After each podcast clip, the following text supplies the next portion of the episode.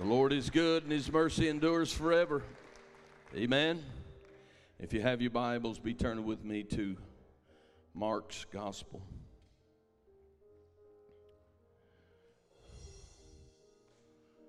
Hallelujah.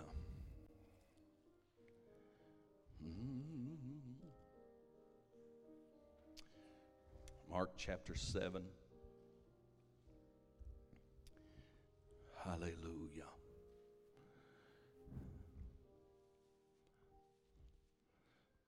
Balcony section's looking good today. Hallelujah. Yeah, the left side's strong side today. Hallelujah. The Lord is good to us, merciful and kind. Amen. Also, be in prayer Saturday uh, for Brother Wayne Henry.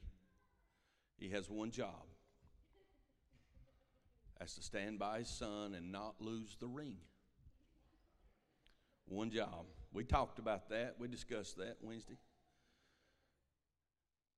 And I said, You think it's safe? Are we going to give him the real one?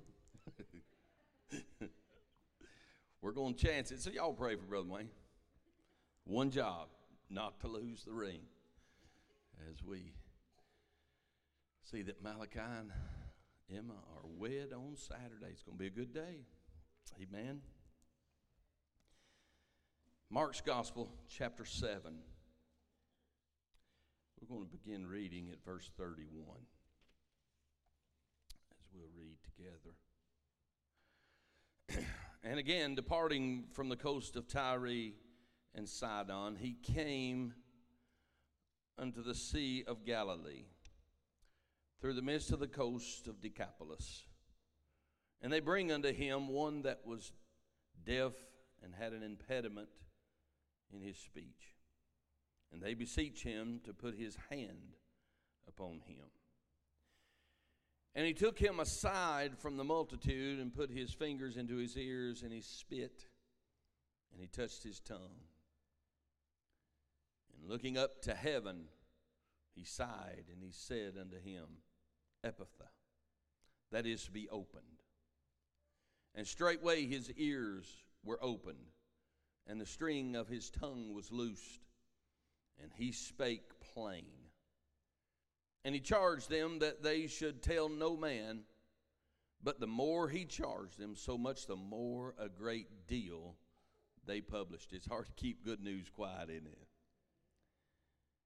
And were beyond measure astonished, saying he had done all things well.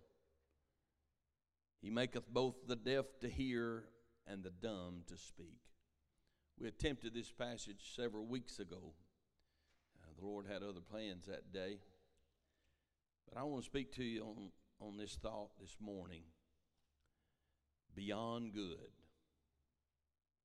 Beyond. Father, I love you and I thank you and I praise you today. Now, Lord, I need your help. For nothing we do today of our own will be lasting. That which we do for you and through you and of you will be edifying to the body of Christ. So I ask, Lord, that you help us. And we that have ears to hear, may we hear what the Spirit says to the church. That we leave lifted, lifted by your word and strengthened through your grace. To you be praised forever. In Christ's name. And the church said, Amen and amen. You could be seated.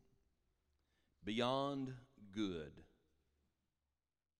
A couple of weeks ago, I ministered to you on that on the subject of current events. It's been a month now, right at a month since the Hamas raid, and Israel has been invoked and war has taken place. Early on, there's this sense of urgency and alarm. Is this it? Is this what's going to catapult us into the end? And like most events, if the end doesn't immediately come, if the Lord hadn't appeared, complacency begins to set back in. There's the wonderment of it all still making its way around. And as we begin to look, news continues, news carries on. Some of the top stories from this past week, I don't know if you read the article, but there's a rather large comet making its way toward the earth. It's called the Devil Comet, of all things. It's supposed to come close to the earth. They don't think it's going to make impact, but it's supposed to come close to the earth around April or May in the spring. It was first spotted in 1812. It has a 71 year circular cycle. It comes around every several one years, it orbits. The reason it's kindly alarming, it is two times larger than Mount Everest. It's a pretty big deal. It's only going to come 144,158,116 miles to the earth. Why scientists figured that would set us at alarm, I have no idea. The headline said, Comet coming toward the earth. And I thought, it's going to get close. And then I, 100 million miles? Come on, folks. I think there's more important things going on than that in our world. Jonathan Turley wrote an article about faith and the dire situation of faith in America. He said, Faith is the one thing that no system of government can do without. Without faith in the underlying values of a constitutional system, authority rests on a mix of coercion and capitulation. The single greatest threat to America is hiding in plain sight. Was one of the main headlines that I read this week. And it's the changing of the guard in our culture and how many today are calling our Constitution outdated and we just need to do away with it. You know why that is? It's because our Constitution holds mankind accountable. You can't just do what you will. You can't just have it your way. It's not McDonald's. You can't have it your way. And that's what's bothering some people because our culture is slowly making this amoral turn away from God. And there's too much mention of God, His existence, and our submission to Him in that document. So we got to get away from that. That I thought that article really struck me. The simple greatest threat to America is hiding in plain sight. Well, how's that so? Have you not been watching any of the news? I know it's hard to look at, I know it's hard to watch. But our universities are rioting in the street celebrating terrorism. The so called smart folk. Hello? Some are too smart for their own good. And I've told you before, common sense isn't so common in our culture anymore. I looked it up this morning just to see. And I'm sure it's updated since. Since midnight last night, at my last count, at 10 o'clock, there were 21 earthquakes around the world. 21, measuring from 2.7 to 6.3 in magnitude. 21 since 12 a.m. This old earth is rocking, isn't it? It's groaning, it's moaning. According to the author of Acts, Luke records she's groaning, longing for her day of redemption. These are all things that are happening. What else happened in our culture? Israel went with its ground invasion, the beginning stages. While that is going on, right in the middle of this event, I'm watching the news and there was an alert came over and the anchor switched his story from the ground invasion to the state of Maine where an unstable individual took 19 lives, which included his own. This world is topsy turvy. This world is upside down. Things are happening. But in spite of all those things, I also read stories where at Auburn University, hundreds of college students, they're not all rioting in the streets, some are experiencing an encounter of God. Hundreds of Auburn students were baptized in a lake. Down at Free Chapel at Jentezen Franklin's church, a, just a typical service broke out in revival where hundreds came to an altar one night to receive Jesus Christ as Lord. What, what, is all, what are you trying to get to this morning, Pastor? What I'm trying to get to is in spite of all the negativity, in spite of all that the enemy is doing, in spite of all of the signs of the time, God is still good. Amen.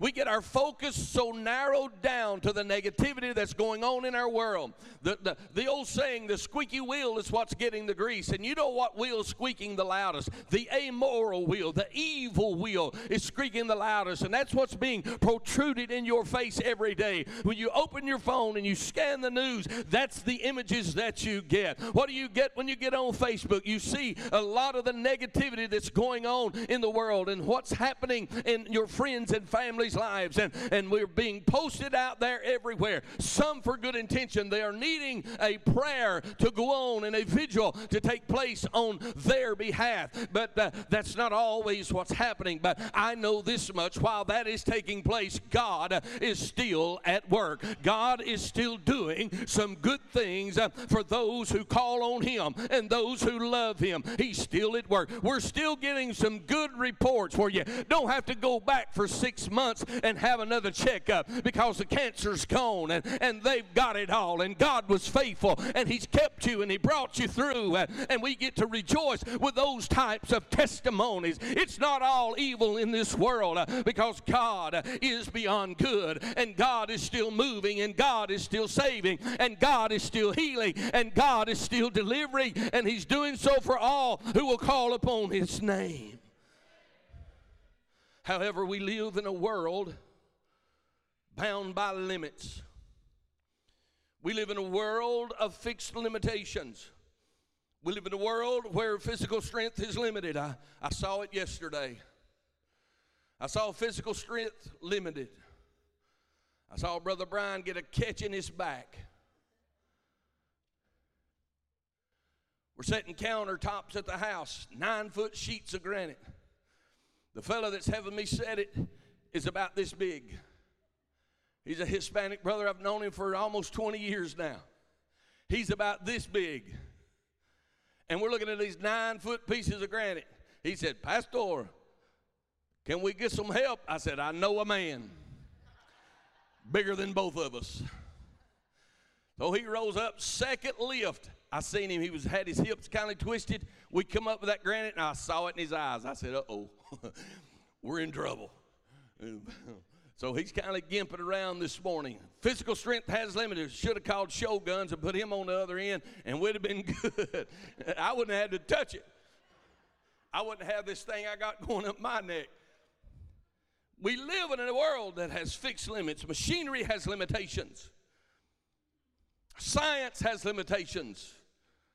Medicine has limitations. There's some things that we cannot do for ourselves. But I'm here to tell you again this morning and just to remind you we serve a God who is not limited by anything. Amen. He is all powerful. He has all knowledge. Amen. He is ever present. He's all places at all times. And the God that you serve is able to sustain you and to keep you and to carry you through all the negativity that's going on in this world. Hear me, child of God. Don't be an alarm. Don't be alarmed by the, the factions and what's taking place in the Middle East. It's already been warned. You've already been told old, uh, and we already understand that all of that has to happen so that we can hear the trumpet, the alarm of the child of God, to be notified of the appearance of the Son of the living God, your Savior, your Redeemer in the sky. All of this has to happen. Don't be frightened. Don't be afraid. Just be ready. Hallelujah. Just be ready. Don't be anxious. Don't be nervous. Just be ready. Because in the moment, in the twinkling of an eye, when that trump sounds and that archangel gives his shout, there's going to be a transformation that takes place. It's going to blow the mind of every earthly being. They're going to see something because of the absence of others. You and I are going to be gone. We're going to be taken out. Don't be an alarm because he is beyond good. Our scripture this morning tells us of a man who has some physical limitations going on. He's unable to hear, and he is unable to make audible speech. He's making noises, but there's no clarification. This is what we have to deal with today in a lot of cases. We need to understand that even though we can't go beyond silence, at times we can't go beyond the limitations of our physicality. We have to understand that we have not totally exhausted the power and the authority and the resources that we have in God. You may come to those moments of limitation when I begin to look for that definition to be limited. The word limit is a point or a level which something does not or may not extend past. A restriction. Amen. It's a restriction. And when I begin to think about limits, listen to this. To be limited is to be restricted, resisted, or restrained. A spirit of limitation can delay you from getting to or receiving from God what He has destined for you in your life. It's not all about the physical restrictions and the physical limits. There are spiritual limits that you put on God. God is not limited, but we limit His moving in our life because of the spirit of limitation. How does this begin to take place, Pastor? The the things that cause uh, this limit of us receiving from God are this doubt will limit you from getting anything from God. Unbelief will limit you from get it doesn't limit his power to get it to you. It limits you from believing and receiving. Disobedience will limit you. Sin will limit you. Rebellion will limit you. Any effect of the enemy given uh, into or, or, trying to come over or you to surrender to uh, will cause the limitation of God's goodness and glory. He's not limited in giving it, but we limit ourselves in receiving it. It's this limitation that we put on Him when we automatically think, when we see the mountain, when we see the limitation physical or whatever, we begin to think, God, there's no way this can happen. Well, you're already put up a roadblock. You've already put up a limit sign. You've already put up a restriction. When you confess to yourself that this is impossible, what you need to remind yourself is this with men, things are impossible, but not with God. All things are possible to those who believe. The possibilities are limitless in God. You are the one who bring, we bring about spiritual limitations on our life. I'm here to remind you this morning do not limit God and what God can do or what God will do.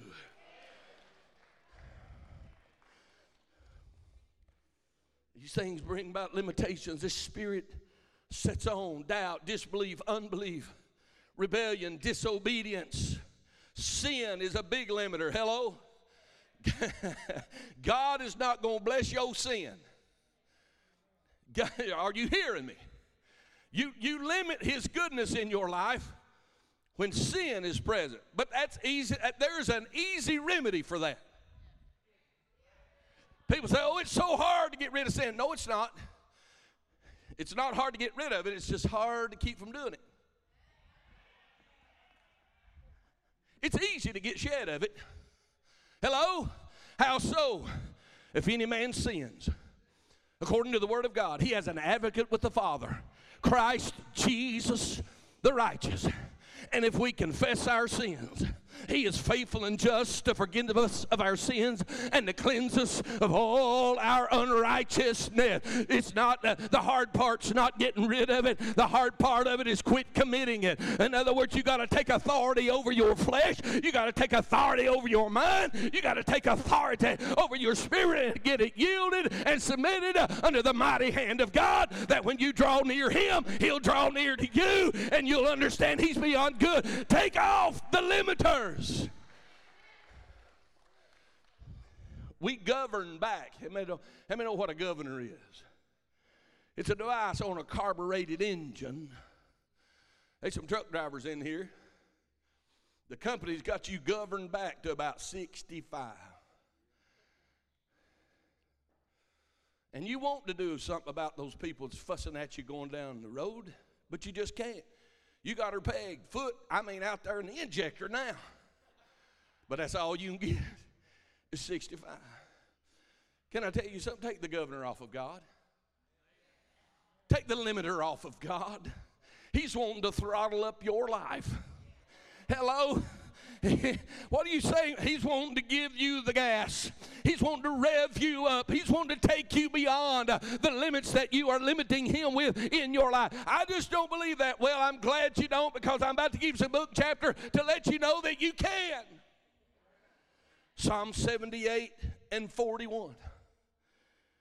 Yea, they, you need to underline this little word they. You do know that's a new identification today.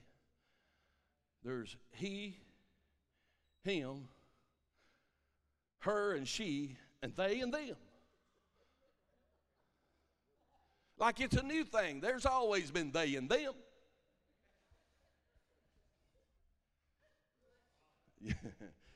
uh, if you amen real good, I'd have preached it, but you didn't.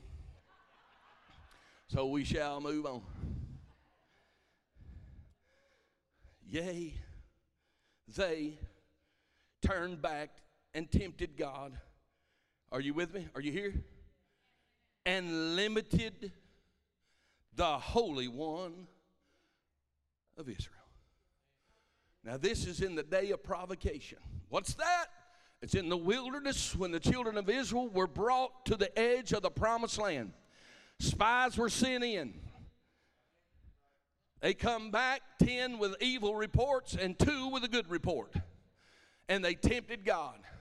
Why? Because they put limits on themselves. How so? How many remember the text? How many remember the story? Where you at, you Bible readers? When they said, We are as grasshoppers in our own eyes, and so we are in theirs. Do you see the limit? They just put a halt on the promise. They put a 40 year delay on the promise. That's the reason I gave you the limiter about it just a minute ago. We can put restrictions and restraints on ourselves. God wanted them in then.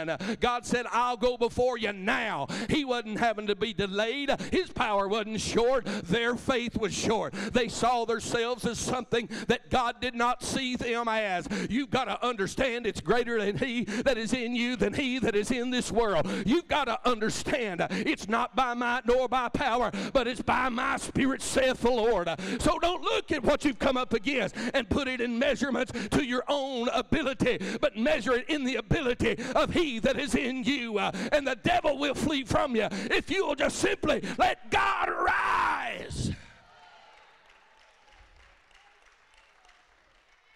The spirit of limitation, churches put it on like a blanket.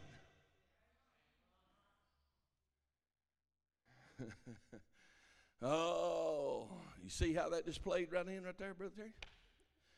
We're talking about a particular people who confessed to him, We don't want no more people. I like a small church. And I'm thinking, It's not your church. That's what I told him. I said, Who do they think they are? It, it, it, it's not theirs. See, when we begin to take possession and ownership of something that doesn't belong to us, it's called thievery. So they're trying to steal from God what belongs to Him. It's His house, it's His church, and He'll do with it whatsoever He wills. We simply have to be obedient. But the limiters is there's a limit of faith because people don't like it crowded. My, my, my, don't you just love a good crowd? Some of you don't know where that's going, so you don't know whether to clap or not.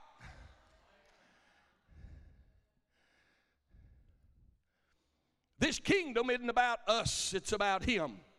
And I tell you what God will do. In a place where he's being lifted up. His son is being lifted up. You do remember the text correctly. If I be lifted up, I'll draw all men unto me. Are you hearing me? That's the book. That's what the Bible declares. Jesus of himself said, If the Son of Man be lifted, if I be lifted up, if I be exalted, I will draw. Men will be drawn. So any church that's proclaiming the life giving hope uh, of an unlimited God uh, who will work through and to people and in people who put no restrictions and limits on him, he will begin to move and the walls will begin to be moved out. And you'll have to extend your tent stakes. But one thing I found out about God, He won't force goodness and blessings on anyone. He won't force it. If you don't want it, don't worry, you're not going to have to fend it off. Hello? I've had people tell me that, man, I don't know about that Holy Ghost stuff. I said, well, you don't have to. What do you mean? I said, Well, if you're not wanting it, if you don't want Him, if you don't want His power, if you don't want His ability, if you don't want His strength in your life, don't worry. He ain't going to shove it down your throat. You don't have to be worried about this Holy Ghost thing. You've got no worry. Because you're not in danger of Him getting on you. Now, you might sit close to somebody that's got a good double dose and get a little splash every now and then, you go, ooh. Hello? Ooh, what was that? Don't worry, that's all you're going to get. A little splash. Hello? People say, I don't know about that rolling in the floor. I said, well, don't worry about it. You're not going to be down there. I don't know about running around church. Well, don't be concerned because you're not going to move. Well, why? Because you don't want to. The moment you take the limiters off of God and say, God, I need more of you. I want more of you. Show me that glory they were singing about. Throw me that authority. Show me that power. Show me your anointing. I surrender. I take the limits off. If there's any sin in me, I confess it. I repent. Wash me, purge me, cleanse me. Oh my God, sanctify me. Clean me up. I want some of that. But if you don't want it, don't worry, honey. All you're going to do is be embarrassed by the rest of us that's got it.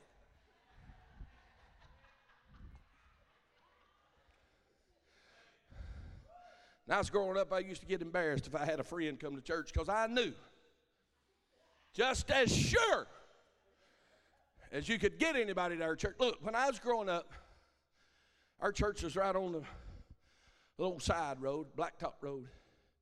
For fun, us boys would take our pocket knives. Where's Neela now? He in here today?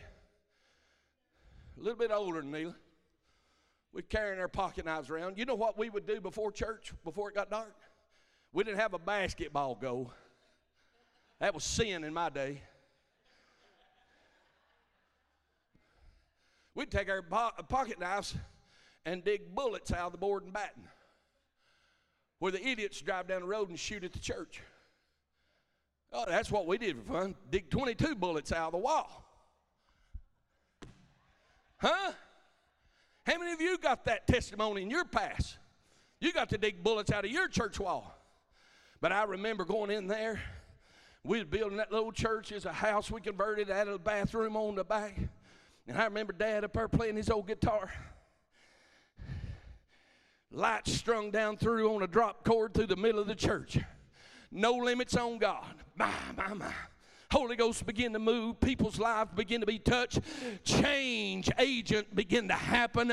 People got washed up, sanctified, filled with His glorious Holy Ghost power, begin to speak with other tongues as the Spirit gave. It wasn't none of this wildfire garbage at our place. I'm telling you, there was enough of the real to burn out anything that might flash up or flare up. They could spot them a mile away. And when they get them Holy Ghost eyes tuned in on you and come at you with a bottle of oil, you would be getting out the door or you be getting right. We have got to take the limits off of God. We got to take our hands off. They limited God in the day of provocation instead of entering into the promised land. They tempted God and said, God, you ain't good enough. We can't do it. God said, okay, you wander for 40 years and we'll get back to this. Somebody needs to know he ain't opposed to you wandering around until you get your mind made up. He's not going to shove you into a land flowing with milk and honey. He'll lead you to it. And he'll make a promise. He told Moses, I'll go before you. Woo! That's where we get the words for this song we did this morning. Moses said, Well, if you don't go, I ain't going. But if you go and show me a little bit of that glory. Take the limits off, God. I want to see it. Well, son, you can't see it all. You can't hold up to it. I know you was at the bush. Hello. Where my Bible readers at? You know, everybody know the bush story when he had to take his shoes off and got close to that bush because he heard the voice out of that burning bush saying, Take your shoes off, for now you standing on holy ground. I got a mission for you. I'm here to tell somebody God's still got a mission for you. Uh, he's just waiting on you to get your shoes off uh, and get ready. He's waiting on you to get back to the edge of the promise where he can take you all the way in. He's waiting on you to get the limits off where he can go beyond good in your life.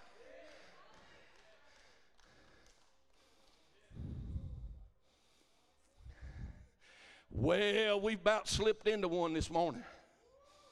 Mm, I believe I'm preaching to about two dozen folks that's ready to get the limits off. I don't know about the other hundred of you, but I think there's at least two or three dozen that's ready to get the limiters off. I think there's some folks ready to get some separation. They're ready to get some shoes off and get on some holy ground. I think it's time. I think it's time we, we shake it off. We've got used to a few more folk. I think we can get used to a few more. Why? Because, Pastor, let me tell you today, I've got friends, I've got neighbors, I've got family that the devil's tormenting their life. He's, they can't sleep well, they can't rest well. They're getting diagnosis after diagnosis. Well, can I tell you something? This lame man had a diagnosis. He was deaf and dumb. And I wanted you to take a hold of that little four letter word, they. They brought him. They besought him. Can I tell you this morning, uh, if this old crazy world's got anything right, you're the they. Who are the they? They are the they that believe that all things are possible. They are the ones uh, who are trusting uh, you this morning. And it's up to you to go get them. It's up to you to go find them and bring them in. And we'll be beseech Him on their behalf. First thing he did is he got them out. There's something about getting out before you can get in. You got to get out before you can get in. Out of what? Out of your own way? Some of you folk, your biggest problem is you. It's not the devil. It's not the devil. You. For many years, I was my own problem. And can I tell you today, the limit that I have on God for what I receive in my life, it's not God's problem, it's mine. Hello? What do you mean? Do you limit God? Well, I do because I'm not seeing what I want to see yet. What is that?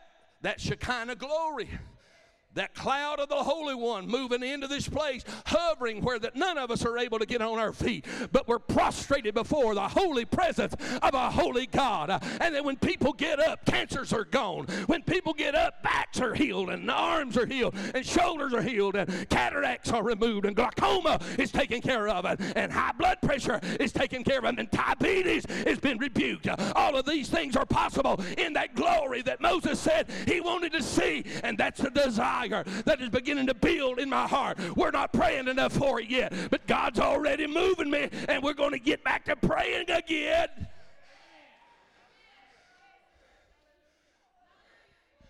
I was thinking the other day. For about two years, we met on Thursday, a year and a half maybe, Thursday morning. And I began to think back since we've stopped meeting what we are experiencing is the harvest of those prayers. Yeah? Anywhere from three to 10 or 12 of us would gather on Thursday morning. Now, I know it wasn't a very conducive time for those of you that work, but it was the hour that the Lord put on my heart, and so that's why we did it. So, get ready to start adjusting your schedule. First of all, how many want more? You want more of God. Yeah, I mean, you, I know it can be a scary type thing because we don't know what God's going to do when He shows up. It can be uncomfortable, but like I said, don't worry about it. You sit close enough to the back, or you, you won't have to worry about it. But I dare you to get in it. I challenge you. When I set this time of prayer, you start praying. Whether you can come here to do it or not, there's something about corporate prayer. There's something about it when people of God get together, set aside all agendas, and pray together. Amen? No preaching, prayer. No singing, pray. If you get consistent, you'll pray everything you know to pray in about four minutes the first two or three times you gather. Yeah, and you're going to think, my Lord, I've been here for 30 minutes. And you're going to look at your clock and it's going to be, I ain't been here for five minutes. But if you'll get consistently practicing prayer, next thing you know, you'll look at that watch and say, I've been here an hour. Huh? I can give you a formula to get you to an hour. Hello? Nothing wrong with an hour of prayer. We do want God to intervene in our crises and situations.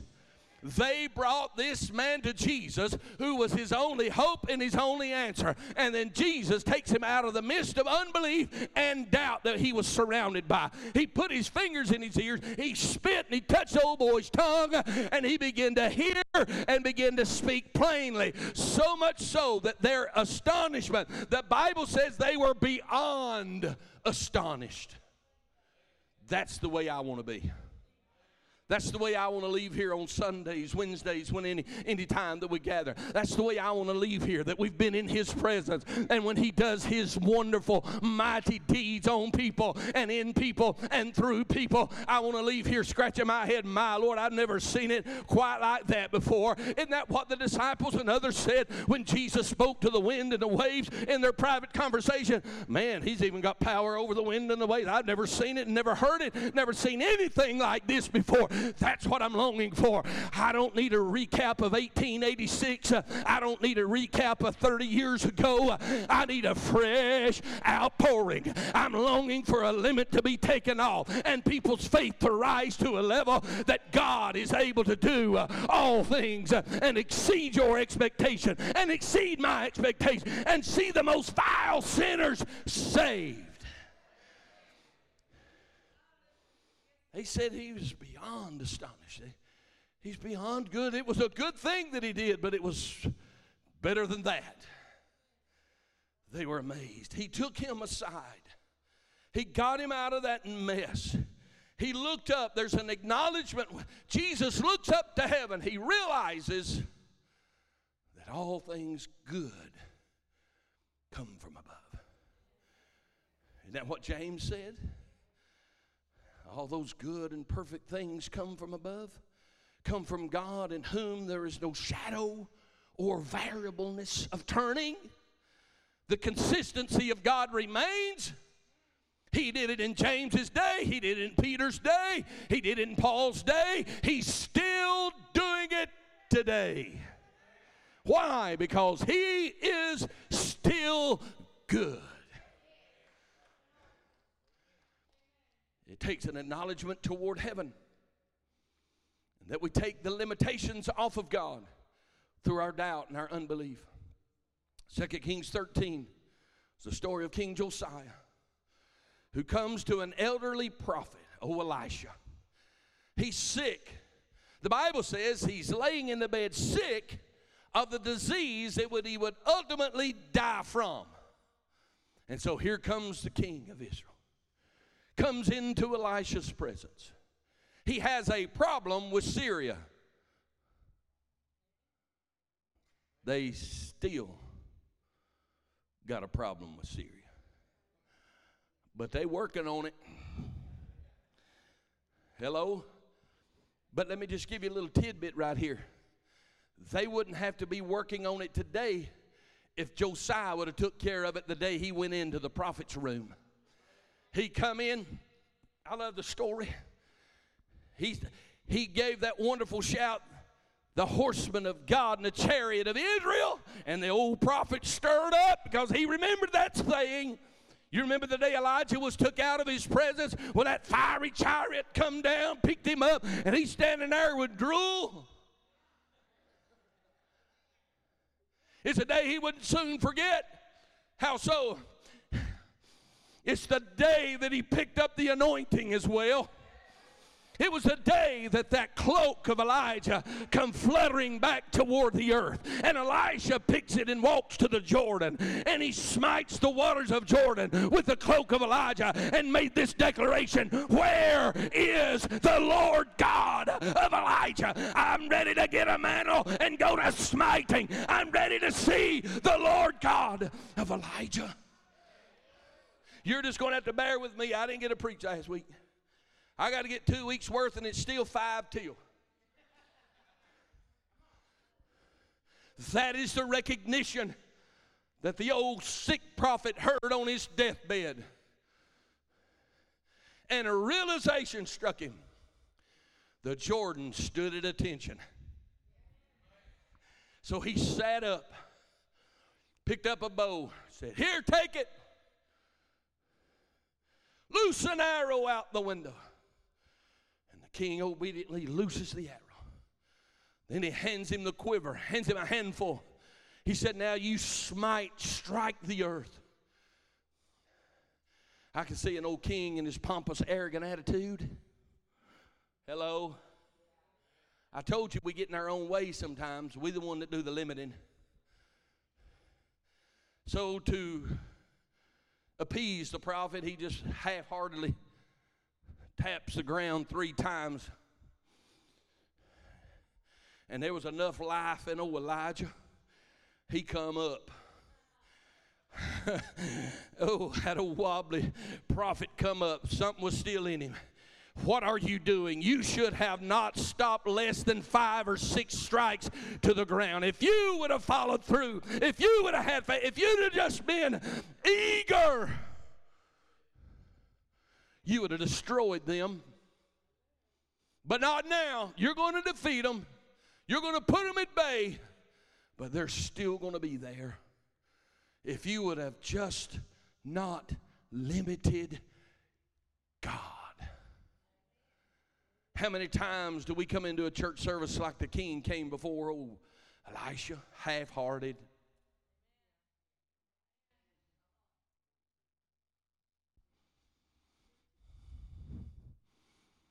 We come in after a bad day on the gridiron and we're put out because they didn't perform the way we thought they should have. Are you with me? Huh? Whatever it is that puts you out. Some folks get, I've got pastor friends in Knoxville that when the Vols lose, their attendance is down 12, 15, 18% on Sunday. Now, I'm here to tell you something this morning. Get ready. I hope your skid's got grease on it because I'm about to apply.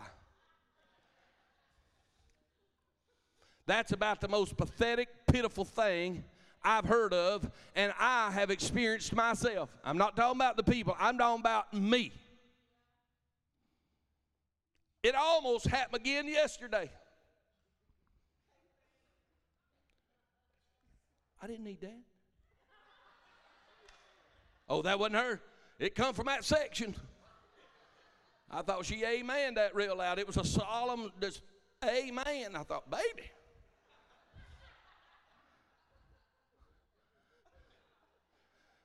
Forgive me, honey. It wasn't you. Who was it? Sister Deal. hey! You're forgiven. but that's about pitiful, isn't it? that we, the blood bought, the born again, supposedly sanctified, hopefully filled with the Holy Ghost,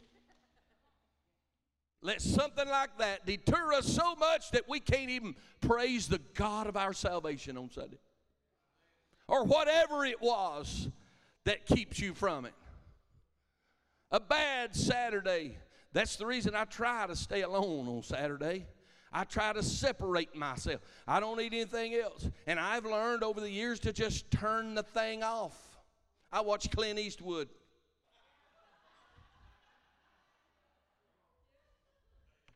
Pale Rider was on. I thought that's better than what's going on over there on ES and PN. You know, you can take an axe handle to the devil, but you still can't make that bunch catch a ball.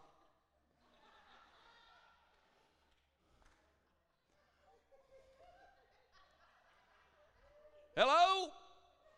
But no, here we'll stroll in on Sunday morning. We've stayed up. Now, one o'clock is my average all week long.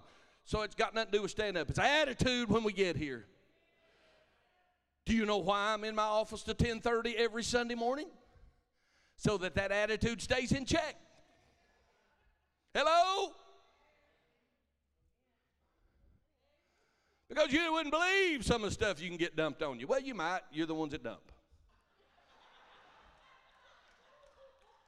Right before you preach. You saying, Boy, you're feeling it today. Yes, I am. Because why? It's time for us to take the limits off of God. I'm not talking about serious needs. I'm not talking about things that we urgently need God to move on our behalf. That's not what I'm talking about. It's just the random stuff.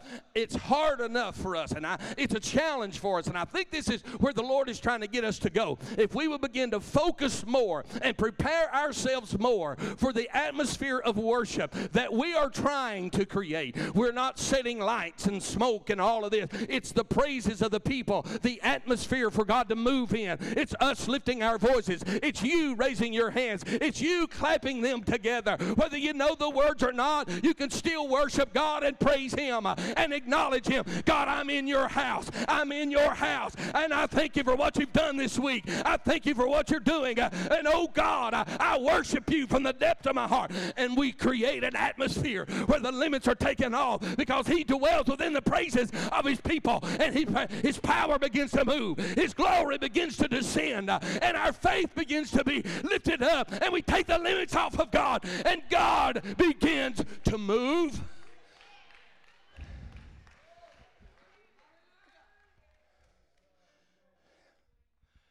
We, we, we let too much of the world affect our faith and our response toward God. They brought him, they beseeched him, he removed him. He looked up to heaven and then he touched him. Now there's a formula. You hear it? Separation, elevation, manifestations. Tell me you got that our stenographer on the front row.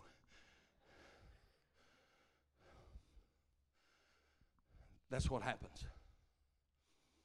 That's how it works separation, elevation, and manifestation. When we truly separate ourselves from the world that we're so surrounded by every other day of the week, and that we spend our Saturday afternoons, evenings, nights preparing for this moment. Are you hearing me? If we would prepare our soul, if you would prepare your spirit as much as we prepare other things in our lives, we wash and polish our automobiles. Most of you do. Mine still got mud in it from the last Arkansas duck trip.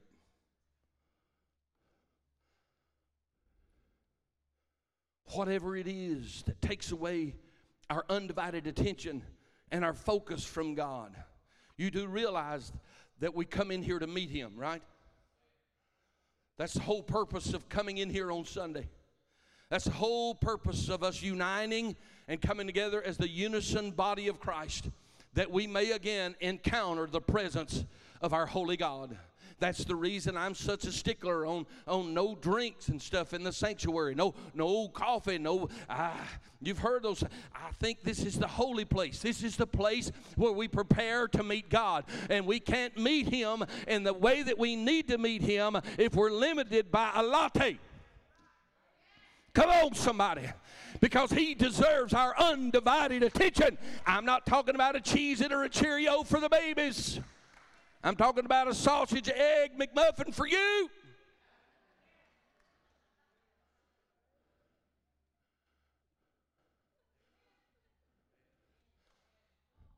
Talking about it's time for us to take away some of the limits and go to see God beyond good, to encounter His beyond goodness. But we have a spirit of limitation over us. We have a spirit of limitation that we bring in on Sunday. We have it when when things get to the place when when the rudimentary inconveniences no longer inconvenience us because we're so concentrated and so focused on getting into God's presence and, and so focused into pouring our soul and our hearts out to Him. And we're so focused on hearing His word and Him hearing our praise and our worship because you know He longs to hear it. The Father seeks such who will worship Him in spirit and in truth. He seeks it, he longs for it. Why? Because he's a jealous God. What do you think? He said, Have no other gods before me. Don't you dare bow down to any other graven image. So, where we are with our children sometimes, especially as they grow older. Mothers often speak these words I brought you into this world and I'll take you out. He brought us into this world. And you don't want to get out of here without Him. So I think if we will remove some of these things that limit our focus, we will see this astonishment for ourselves. I believe we too can be astonished. One of the most astounding things and presences of God that you'll ever be a part of is what I only know how to explain as a holy hush.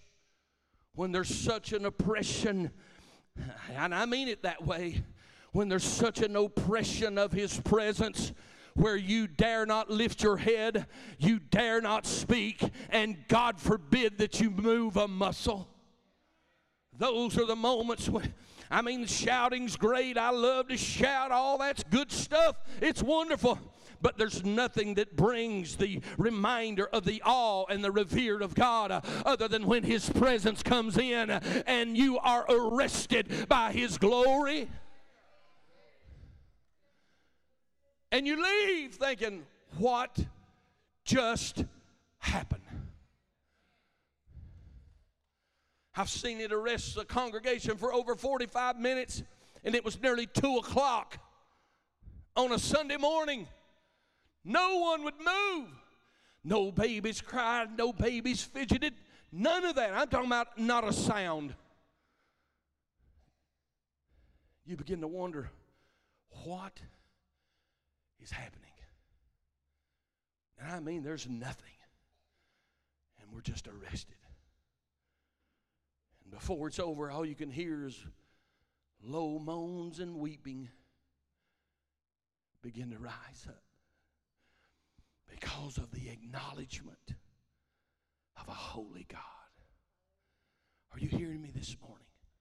Our God is holy and he deserves the revere and the worship and the attention of his people when we gather. And I think we're just a few limits away from entering in. I think we just got to do some personal housekeeping. Are you here, Pastor, this morning? All we have to do is some personal guidance in our own lives and get some issues in check in our own life and, and get our attitudes wrapped around so that we are those so focused they brought him. So that when we bring people, all our mind is on is God touching them. You see, the shift moves from you to them. when you get so focused and you're in His presence and you take the limits off of God for your own life, when you get others near His glory, it doesn't become about you. Your prayers shift, your prayer changes, and you're sitting there thinking, God, they've got this going on, they've got that going on, they got this report, this, this, this, and you're praying for them that they would encounter the same glory that you have been encountering. Stand with me or I'll go all day. I am not finished, but I am done.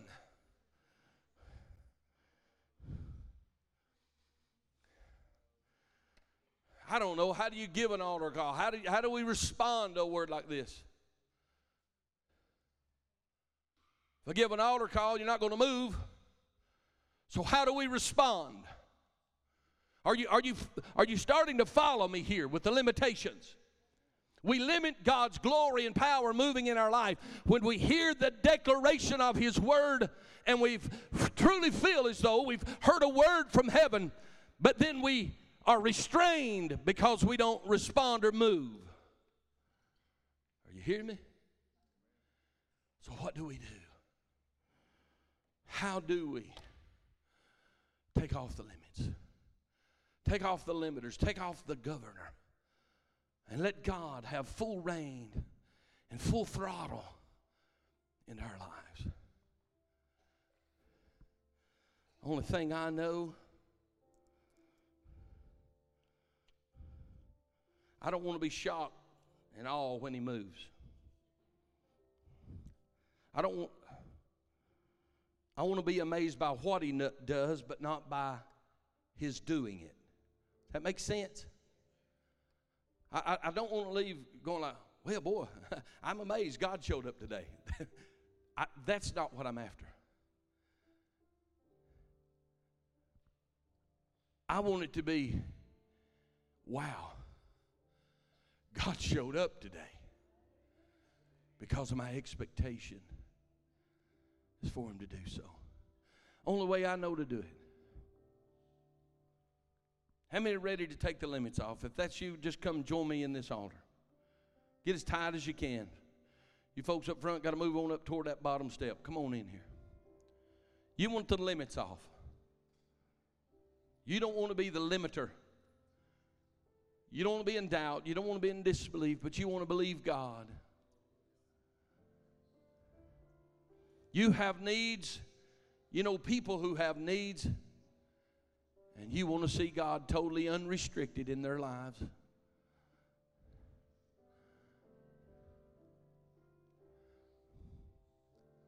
I think one of the things that makes Hopewell so unique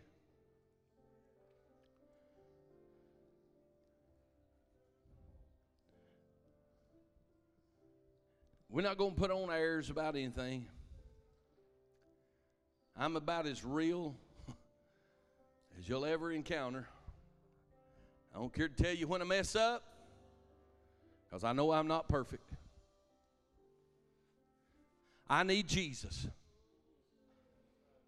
I need Him every single day of my life. I want you to know that. I don't know if you do it in your life. I practice repentance every day. It's a part of my daily prayer and my daily meditations every single day. Because I know the old wretched man that I am.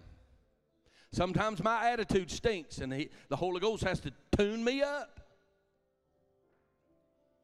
So when you hear when you hear me preach as though I've the way I have this morning. Know this it's come from the filter of my heart. The Holy Ghost is wringing me out.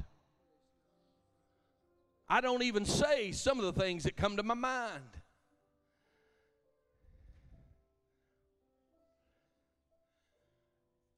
I'm going to determine within myself I'm not going to be one of the limiters. Whatever you want to do, God. I want to see your glory. I'm going to separate. I'm going to elevate so that he can manifest. How many are willing to do that? Separate. Now, look, for you, just a second. I'm talking about where the scripture says, lay aside the weight and the sin, S I N, which doth so easily beset you, so that you may run this race with patience. You know that nagging thing that the devil always gets you with. Huh? Some of you may have to do some changing on your phone package. Got more access than you be needing. Oh, come on. How do you know that? Because there's algorithms generated by a world that is amoral going as fast as they can away from God. And whether you search for it or not, it pops up. Anybody besides me been violated? You just don't want to own up to it. Same algorithms are running on your phones. Be careful. We're going to change my package. I don't want to see it. Don't need to see it. Got no desire to see it. That's some separating. We got to separate. Then we're going to have to elevate our attention, our focus. Jesus lifted up his eyes to heaven. What does Psalmist say? I lifted my eyes into the hills. From whence comes my help? My help comes from the Lord, who is the maker of the heavens and the earth. I think, I think today is going to be a, a marker. I know it is for my life, for what I know I'm experiencing right now. And our time together on Sunday mornings, just if you're going to have to slip out, sit toward the back where you can get out. Because I'm not, I'm not going to limit anymore with this time factor. I want God. I need God. My children need God. My grandchildren need God. My brothers need God. My nephews need Him. I'm not just talking about, oh, they need Him. No, they need Him. And I got to take some limiters off so I can rev up and get a little more RPM to receive what we need in my family. I'm talking about my family, and I know some of you, yours is going to hell in a handbasket too. But if the devil's going to take the basket, he's going to have to rip it out of my hand.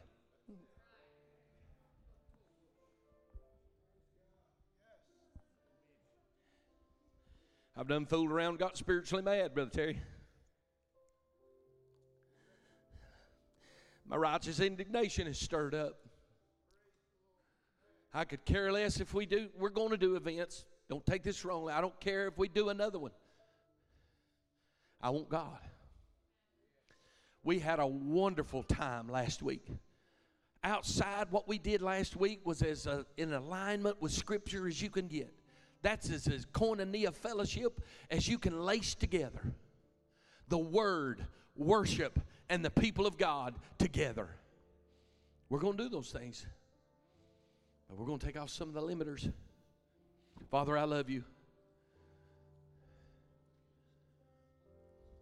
If you mean it from your heart, pray it with me. Father, I now decide to separate.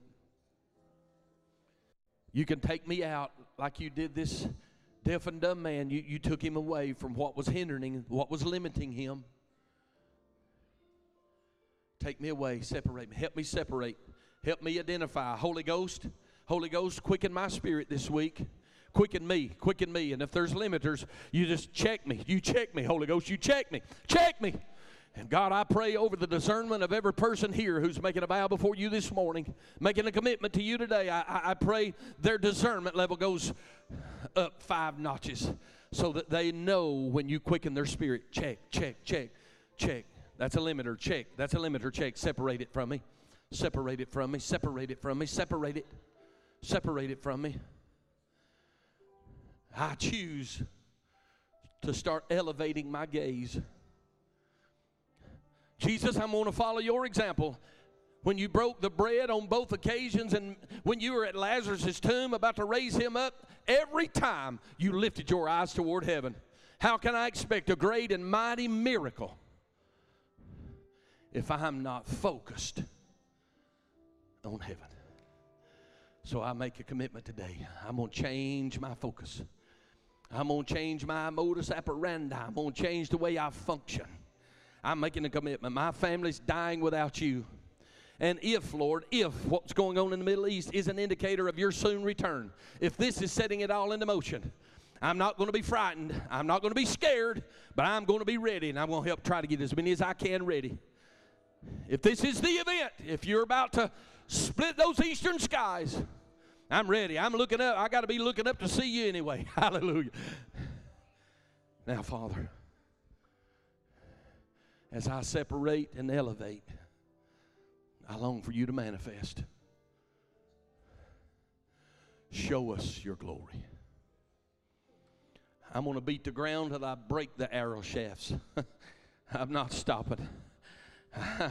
I'm going to beat them plumb down till there's no feathers left I'm striking the ground. How many of you are willing to strike the ground for your family? Total victory, total annihilation of the enemy, total being done with him. We take authority today, Lord, that you've given us. Because you have all authority in heaven and on earth. And we walk in that today. Lord, you speak to us. Lord, we're coming into the coming into the holidays. We're going to go through a season of Thanksgiving. We're going to enter into a season of rejoicing for the joy and the peace that you placed on earth. And these next two months, we're going to start shifting our focus and going to be ready for 2024. Now, what I need you to do is pray that God gives me the theme, the purpose, the word, the idea, the thought, the direction, the message, the mission, whatever it is for 2024. I need your help. Because I I don't want to play church. I'm not interested in that. I want to see his glory. And I just believe that there's enough people related to you, connected to you, to fill this place twice that need to experience that glory in their life.